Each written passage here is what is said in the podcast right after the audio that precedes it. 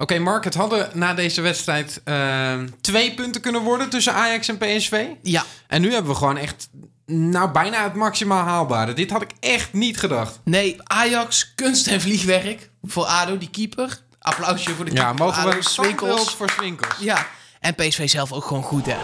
Gewoon goed. We zijn eh, vanaf het stadion voor een groot gedeelte met de platte kar meegelopen. Platte kaart, dat is geweldig.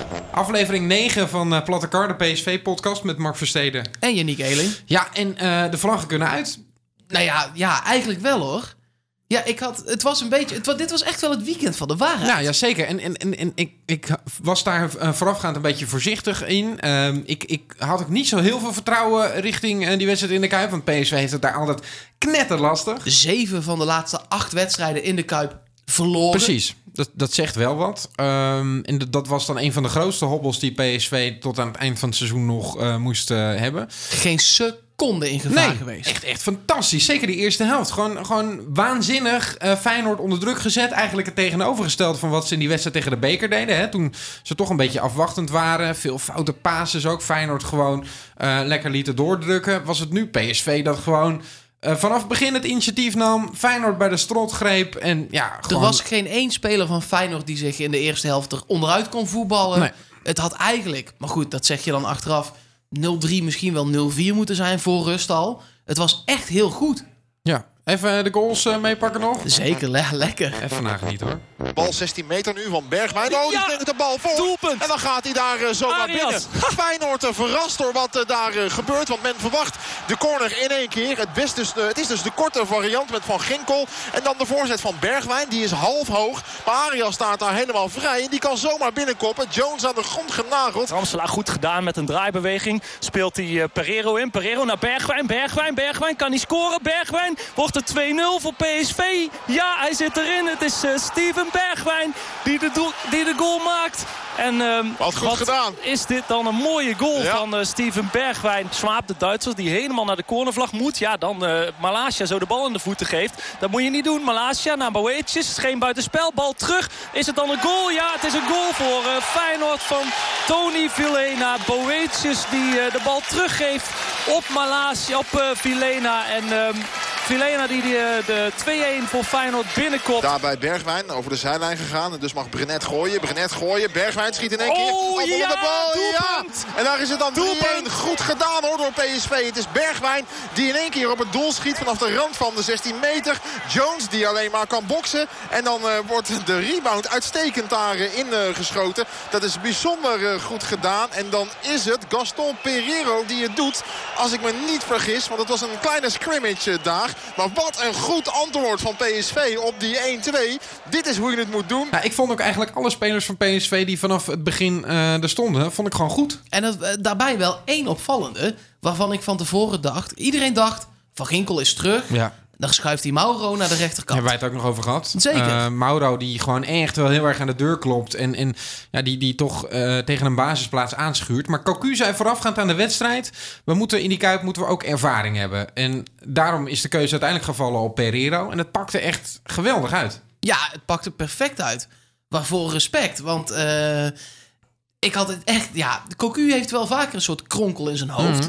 Die, nou ja, of heel slecht uitpakt. Ja. Dat hebben we gezien bij Ajax uit bijvoorbeeld. Maar nu echt goed uitpakt gewoon. Want hij speelde ook echt heel goed. Ja, we hebben Pereiro ook wel een paar keer afgeschreven. Heeft natuurlijk ook hele slechte wedstrijden voor PSV gespeeld. Maar het gekke is dat in die toppers komt het dan toch los bij hem.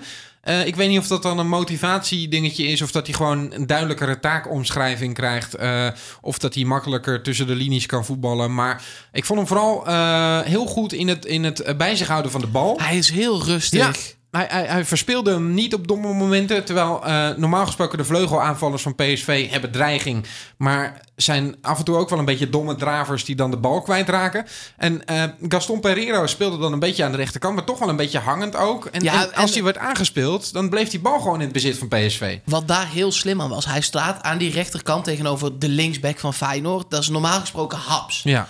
Maar die was er niet. Nee, die hoefde die ook niet te verdedigen dus. Nee, Malatia was Ja, er. En ja. dat is toch een jonge jongen die nog niet helemaal snapt... als zijn rechtsbuiten dan wat naar binnen trekt. Of hij dan moet doordekken. Of dat iemand anders hem oppakt. Ja. En daar ontstond bij Feyenoord af en toe echt nog wel wat problemen. En bovendien speelde Feyenoord eigenlijk zonder linksbuiten. Want daar hebben ze de twee van, Boetjes en Larsson. Maar Van Bronckhorst besloot om ze gewoon allebei niet op te stellen. Nee, Amrabat en Torenstra speelden. Ja, welke dan linksbuiten was en welke op het Ja, middenveld. op het, Toornstra ja, af en toe een beetje aan die linkerkant. Ja, maar, dat eh, was geen linksbuiten. Nee, daarom. Dus dat, dat scheelde ook weer. Waardoor Arians ook niet eh, eh, nog iemand voor zich nodig had... die dan eh, de lopende banden nog in de gaten moest houden. Kortom, dat tandem aan de rechterkant eh, was goed. Arias overigens weer een goal. Weer een kopgoal ook. Knap, knap dat hij dan in één keer het net weet eh, te vinden. Goede kopgoal was dat eh, inderdaad. Pereira goed gespeeld. En ik zei het al, ja, eigenlijk was, was niemand van PSV was, eh, was onder de maat. Klein smetje. Dat tegendoelpunt was echt niet nodig. Nee, en was ook eh, niet goed verdedigd. Ik vond eh, dat Slecht uitverdedigd door Schwab. Schwab had hem daar over de zijlijn Gewoon moeten het rammen. stadion uit. Ja, ja, ja. Ook al heeft eh, de Kuip, is de Kuip vrij hoog. Dat had makkelijk gemoeten. Ja, En het verdedigen van Brenet daarna vond ik ook kwalijk. Want die stond al met zijn handen te wapperen voordat die bal gekopt was zo ongeveer. Ja, zeker. Omdat hij vond dat het buitenspel was. En ik snap ook, het maakt nu niks uit. Want je maakt vrij snel daarna die 1-3. En dan zit je best wel weer op rozen. Maar je zult maar meemaken. We, we waren bij Groningen uit. Daar zijn wij allebei geweest. Zat je op rozen.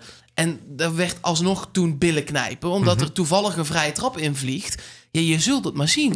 En dan wordt het 2-2. En dan is het nog altijd 5 punten. En nu is het gewoon 7. Nou, ik kreeg het ook wel een beetje benauwd toen die 2-1 viel van Feyenoord. Toen dacht ik, oké, nu gaat de Kuip er alsnog achter staan. En nu eh, ruiken zij toch nog dat ze in ieder geval een resultaat kunnen halen Het tegen PSV. interesseerde ze niet. En het, het- maar wat ik ook goed vond van PSV is dat ze gelijk daarna weer op jacht gingen en ook de goal maakten. En dat, dat, dat is zo verfrissend. Waar PSV de afgelopen weken misschien dan juist een extra verdediger erbij zou hebben gebracht. Was het nu gewoon gas. Je weet dat Feyenoord kwetsbaar is. Je hebt het in de eerste helft gezien. Erop en erover. En ja, waanzinnig ik, eh, hoor. Ik heb een aantal mensen horen zeggen en horen schrijven kampioenswaardig. Nou, dat durf ik ook wel te zeggen. En ehm, waar het gat nu dan zeven punten is, met nog negen wedstrijden. We gaan zo dadelijk het hebben over welke wedstrijden er dan nog gaan komen. Kan je toch wel zeggen, deze uitgangspositie is zo riant. Want je mag gewoon twee keer verliezen. En dat, dat is toch heel erg. eh, heel je mag lekker. twee keer verliezen, waarvan ook nog eens één keer tegen Ajax zelf ja, is. Ja, Eh, want eh, ja, kijk, als je die wint, we zijn inmiddels weer, we hebben het er eerder over gehad, als het eh, zeven punten blijft, dan zou dat zomaar eens de Mhm. Kampioenswedstrijd kunnen zijn. Weer op Dan- ja, precies. We lopen daar nu weer mee op schema. Maar inmiddels zijn we wel een hoop wedstrijden verder. Het zijn nog maar negen wedstrijden. precies. We gaan zo dadelijk even over dat, over het resterende programma hebben. Ehm, wat, wat moet je dan als Cocu nu doen met Pereiro? Want ja, hij heeft gewoon een goede wedstrijd gespeeld. Moet hij dan vanaf nu weer in de basis? Of... Ik denk echt dat je dat moet gaan bekijken per tegenstander. Mhm. Als PSV ehm, wat verdedigender weer wil spelen, zoals het tegen Herenveen deed bijvoorbeeld. eh, toen kwam het er snel uit. En dat bleek tegen Herenveen ook de goede Ja. tactiek. Hè? Want tot die rode kaart was er niks aan de hand. Ja. Laten we dat wel even duidelijk stellen. Ehm, dus dat was toen ook gewoon een goede tactiek van Cocu. Als ze dat willen doen, zou ik altijd Mauro opstellen. Mhm. Want die is veel bewegelijker. En die kan ook echt afjagen. Dat gaat Pereiro niet doen. Maar als je echt de hele wedstrijd in balbezit bent...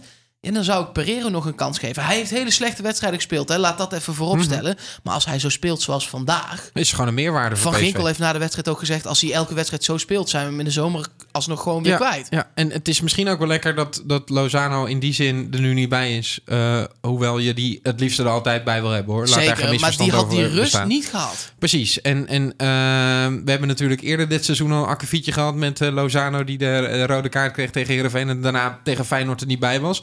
En wederom misten we hem niet echt. Nee, En dat vind ik ook wel een kwaliteit van PSV. Dat er dus op de bank gewoon genoeg mensen zitten. Ook van wie je het misschien niet meer verwacht, zoals Pereiro. Dat die er dan wel staan. En dit kampioenschap wordt ook wel door de bank van PSV eh, mede mogelijk gemaakt. Dat durf ik wel te zeggen. Nou, en het scorend vermogen zit blijkbaar ook ineens bij de rechtsback. Ja, nee, zeker. Als die Ja. de goals gaan maken, dan, eh, Ja. dan kan er eigenlijk eh, kan er weinig meer misgaan. Ja, Moeten we het nog even kort over Ajax hebben? We Ja. gaven al een klein applausje in de opening aan eh, de keeper van eh, ADO. Swinkels. Het was met een beetje mazzel en het was, eh, soms wist hij denk ik niet dat hij hem had. Nee, maar laten we wel wezen. Als je thuis tegen ADO speelt, dan moet je toch gewoon minimaal een goal maken. Ajax was het eerste uur slecht en Ja. het laatste half uur gingen ze wel drukken, maar hij viel niet. En ik Nee. zat echt in de auto, vier minuten blessuretijd, hoe dan? En Ja. ja, maar uiteindelijk wij zaten 0-0. hier ook. Want die uitzending was, al, was al bezig op Studio 040.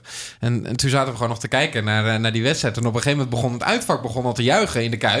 En, en die wist al dat er buiten binnen was eh, in de arena, zeg maar. Dus dat is toch lekker dat, Ja, dat, dat het daar dan tegen zit. En voor PSV zit het, zit het dit seizoen wel mee. En dat, ja, dat is gewoon fijn. Ehm, en, en ja, ik ben ook benieuwd naar, eh, naar de reacties vanuit Amsterdam. Ik zag wel een eh donderspeech van eh, Erik ten Hag.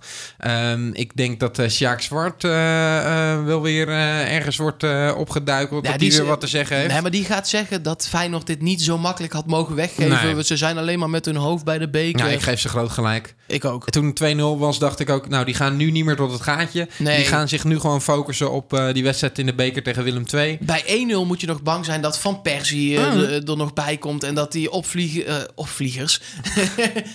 ja, dat Ja, misschien ook dat hij wel. een opvlieger krijgt. ja, dat zou ook kunnen. Maar nee, eh, dat hij ineens toch het op zijn heupen krijgt, weet je wel. Want zo'n Van Persie heeft wel de klas om er een vrije trap van 25 meter in te krullen. Ja, zeker. Ik merk dat de frustratie in Amsterdam sowieso wel iets groter wordt. Ja, lekker. Kunnen we Ruud Geels ook als Amsterdammer zien? Of Ja. ook wel oud-PSV natuurlijk. Oud maar PSV'er wel, maar... ik heb wel het idee dat hij iets meer eh, Amsterdams georiënteerd is. Ja, zeker. Nee, hij zei deze week eh, 13 doelpunten voor de topscorer van de Eredivisie. Die had ik er half oktober al in liggen. Ja, Nou, dat- welkom in 2018, Ja. waarin de spits gewoon iets minder belangrijk is. En waarin het collectief gewoon de goals moet maken. andere tijden, eh, Ruudje. Precies. eh, ik weet niet wie toen de rechtsback was, maar nu is het Arias en die maakt gewoon de openingsgoal. Ja, en dat nou, is eh, gewoon belangrijk. Daarover gesproken. Nou, niet specifiek over Arias, maar wel over de verdediging van PSV. Marcel Brandt zat, we nemen dit op op zondag, vanochtend bij de tafel van Kees, zondagochtend. Ja. En daar zei hij best wel iets opmerkelijks. Nou, hij eh, zegt dat de linksback al binnen is voor komend seizoen. Ze hebben nog geprobeerd om eh, Angelino eh, te halen, die eh, nu bij NAC speelt en die bij eh, Manchester City onder contract staat. Die is niet haalbaar, zei hij. Die moet tussen de 10 en de 15 miljoen euro eh, kosten. Dat is te duur. Dus het gaat om een speler die in een klasse, prijsklasse daaronder zit. Ja, Maar ze hebben hem dus wel al binnen. Ja, of bedoelde die, we hebben Brenet. Nou ja, ik- Ik heb het nog even teruggeluisterd, maar hij heeft het woord gekocht of gehuurd niet gebruikt. dus of, of zou die... Ja, Of zit ik dan te veel, heb ik te, te lang Wie is de Mol gekeken gisteravond? Ja, ik vind dat ook wel Dat lastig. ook. Als je zegt dat je de linksback binnen hebt voor volgend seizoen, dan verwacht ik toch wel dat, dat er iets gaat komen. Want eh, ze zeiden ook, eh, we, we, we- volgens mij zei Brands, we hebben hem binnen voor komend seizoen. En toen wilden we nog een speler huren voor het komende half jaar. Nou, dat is met Brenet in het achterhoofd. Dus er moet wel iets van Ja. eh, activiteit komen. Wat heel gek was bij die tafel van Kees, is dat niemand erop doorvroeg. Nee, dat is zonde. Hè? Ik ben nog steeds wel benieuwd wie het is. Ja, ik ook. We weten alleen dus dat het Angelino niet is. En denk je dat eh Brenet dan alsnog op zijn gedroomde positie terecht gaat komen als Arias verdwijnt? Ik weet het niet. Ik, ja, eh, ik zou hem daar in ieder geval de kans geven. Ja, dat vind ik ook nog wel een vraagteken. Want eh, ik kan me, het is wel des PSV's om dan het vertrek van Arias op te vangen met Brenet. En ze hebben nu heel lang de tijd gehad om een linksback te halen. Nou, die schijnt dan nu binnen te zijn. Dan verwacht ik dat dat dan gewoon de oplossing wordt eigenlijk. Ja, dus dat dat, zou er een linksback wordt gehaald als eigenlijk als vervanger voor Arias. Terwijl we al lang een linksback hadden moeten hebben. Ja, precies. Komen we er toch enigszins bekaaid vanaf. Maar goed, als het dan uiteindelijk goed staat. Dan heb je uiteindelijk daarna de wijs ook nog, eh, die komt wel terug van Excelsior. Die heb je dan als, als backup aan de linkerkant. Ehm, Eigenlijk dan moet er nog, Ja, natuurlijk. precies. Maar die kan ook wel linksback. Ja. En dan heb je Paal, die daar nog als backup Ja. eh, dient.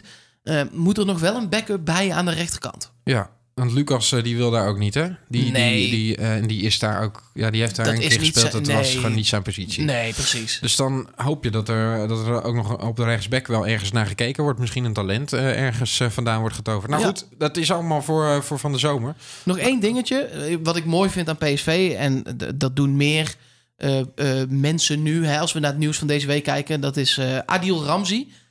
Oh ja, wo- wordt doorgeschoven. Ja, trainer van onder 16 nu. Ja. Ik vind dat mooi dat dat soort mensen die bij PSV hebben gespeeld. En ook wel, je moet wel een trainer kunnen zijn. Het is niet zo dat je oud voetballer bent en dan, nou, hier is het veld, ga maar trainen. Precies. Maar er wordt in ieder geval geëxperimenteerd en gekeken wie kan dat. En nou ja, daardoor is Cocu nu al trainer. Van Bommel zit er toch wel dik Mhm. Ja. aan te komen natuurlijk. Ja. Eh, Kevin Hofland is vanuit PSV nu naar Die Fortuna. wordt assistent daar, toch? Ja, precies. Dus dat is wel dat zij... Ja, Van Nistelrooy eh, staat veel op het veld. Niels Ja. met de spitsen bezig. Ja, ik vind het toch een interessante ontwikkeling. Ja, nee, het is inderdaad wel eh, eh, veel a- oud-PSV'ers, oud-voetballers die daar eh, eh, ja, belangrijk eh, hopen, te, hopen te worden voor PSV.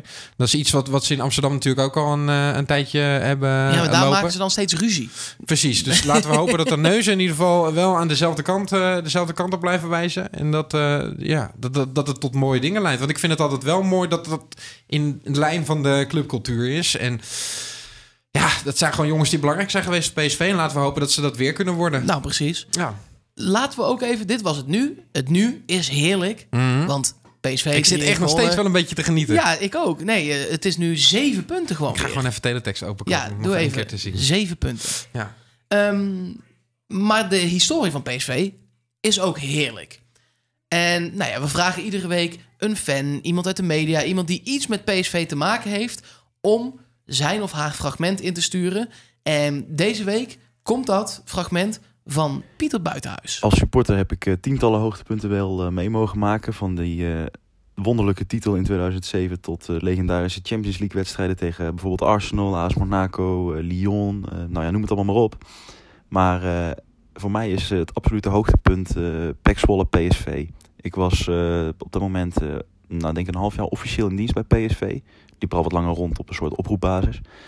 Maar ehm, en ik weet nog heel goed dat we naar die wedstrijd toe reden eh, om verslag te doen. En eh, de sfeer in de auto heel bedrukt was. We een beetje aan het cynisch grappen waren. Ehm, want Ajax zou die dag natuurlijk de titel winnen. Natuurlijk eh, niet, uiteindelijk, zo bleek. Ehm, in Zwolle was er een soort semi-kampioenschaal. Die hebben we toch maar op de foto gezet. En nou ja, naarmate de wedstrijd zich ontwikkelde... eh, en PSV, eh, het wel duidelijk werd dat PSV ging winnen... en het in Doetinchem op een gegeven moment bij de Graafschap Ajax 1-1 werd... eh, namen de zenuwen toe. Ik heb Luc Niels van de, zenuwen met zijn handen op zijn hoofd... op een perstafeltje zien liggen... En zelf kon ik ook niet zo heel erg veel meer. Ehm, ja, het was gewoon wachten tot het laatste fluitsignaal. En toen dat kwam en ehm, de berichten uit Doetinchem doorkwamen... Ja, toen was het natuurlijk ja, een onbeschrijfelijk gevoel. Zoveel feest, iedereen die elkaar feliciteerde. eh, feest in de kleedkamer, op het veld... waar we eh, ja, gewoon eh, als een kip zonder kop eh, op eh, gerend hebben. En eh, op de terugweg naar eh, Eindhoven stond er op ongeveer ieder, ieder viaduct wel eh, PSV-fans met vlaggen te zwaaien en te toeteren en ehm, ja, feest te vieren. Dus eh, ja, dat is eh, mijn mooiste herinnering eh, aan PSV eh, op dit moment. Hey, Pieter werkt ook bij PSV. Dat was fan. Maar die zit ook vaak op de tribune als wij verslag doen eh, met Studio 40 bij de wedstrijden. Aardige gast. Ja, Toffe gast. ik heb eh, ondertussen teletext even eh, opengezet. Eh, pagina 819. Je moet een beetje je kwel hier we- weg. Ja, nee, precies. Het, het, het, het hangt helemaal uit mijn mond. Ik zie dan één PSV, 25 wedstrijden gespeeld, waarvan 21 gewonnen. Dat is toch eigenlijk ongelooflijk. Twee gelijk, twee verloren. Vier keer puntverlies dus van de 25 wedstrijden. En daarmee komen we op 65 punten.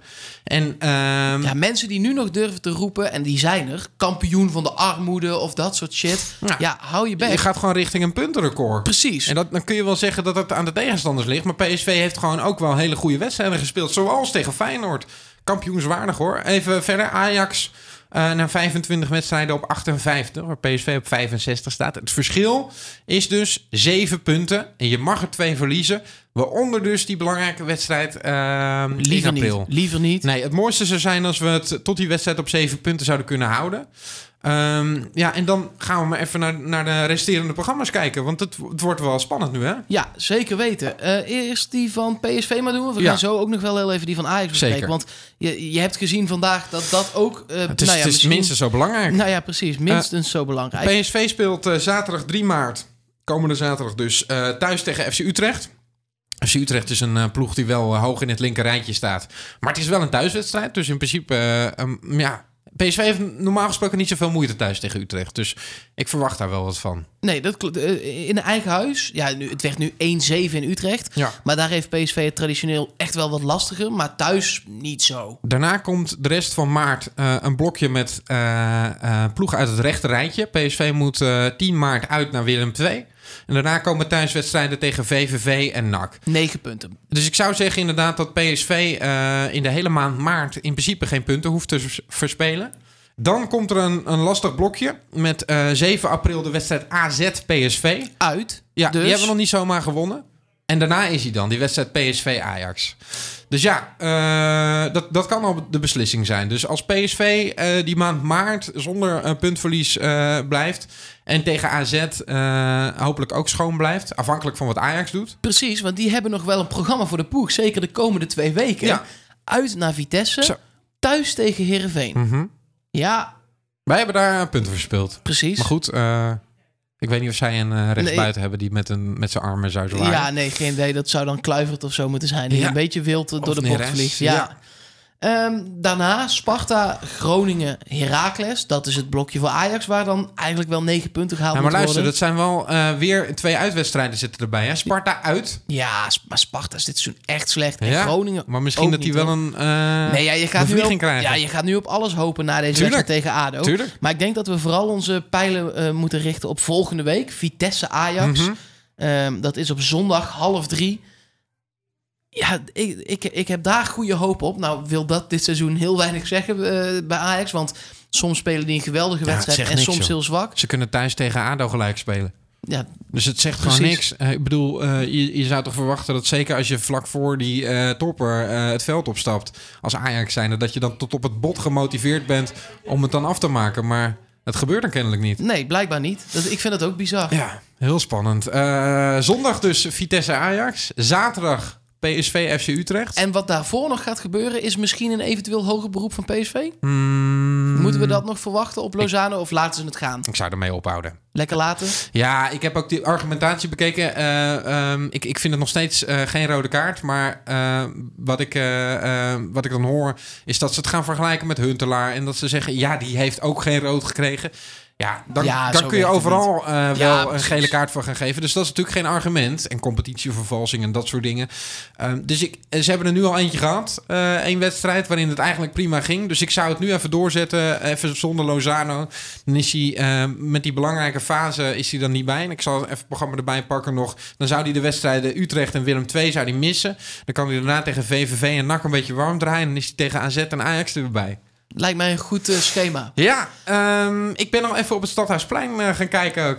Ja, ik, en? ik voel het al een beetje. Ja? ja ik, heb, Balkonnetje? ik heb nog geen, eh, geen slingers opgehangen. Maar ja, het, het- het- ik, ik heb nu echt wel het gevoel dat het, dat het bijna niet meer mis kan gaan. Als ze het nu nog uit handen geven, dan is het volledig terecht als een andere ploeg kampioen wordt. Ja, precies. De titel van deze podcast komt eraan. Platte kar.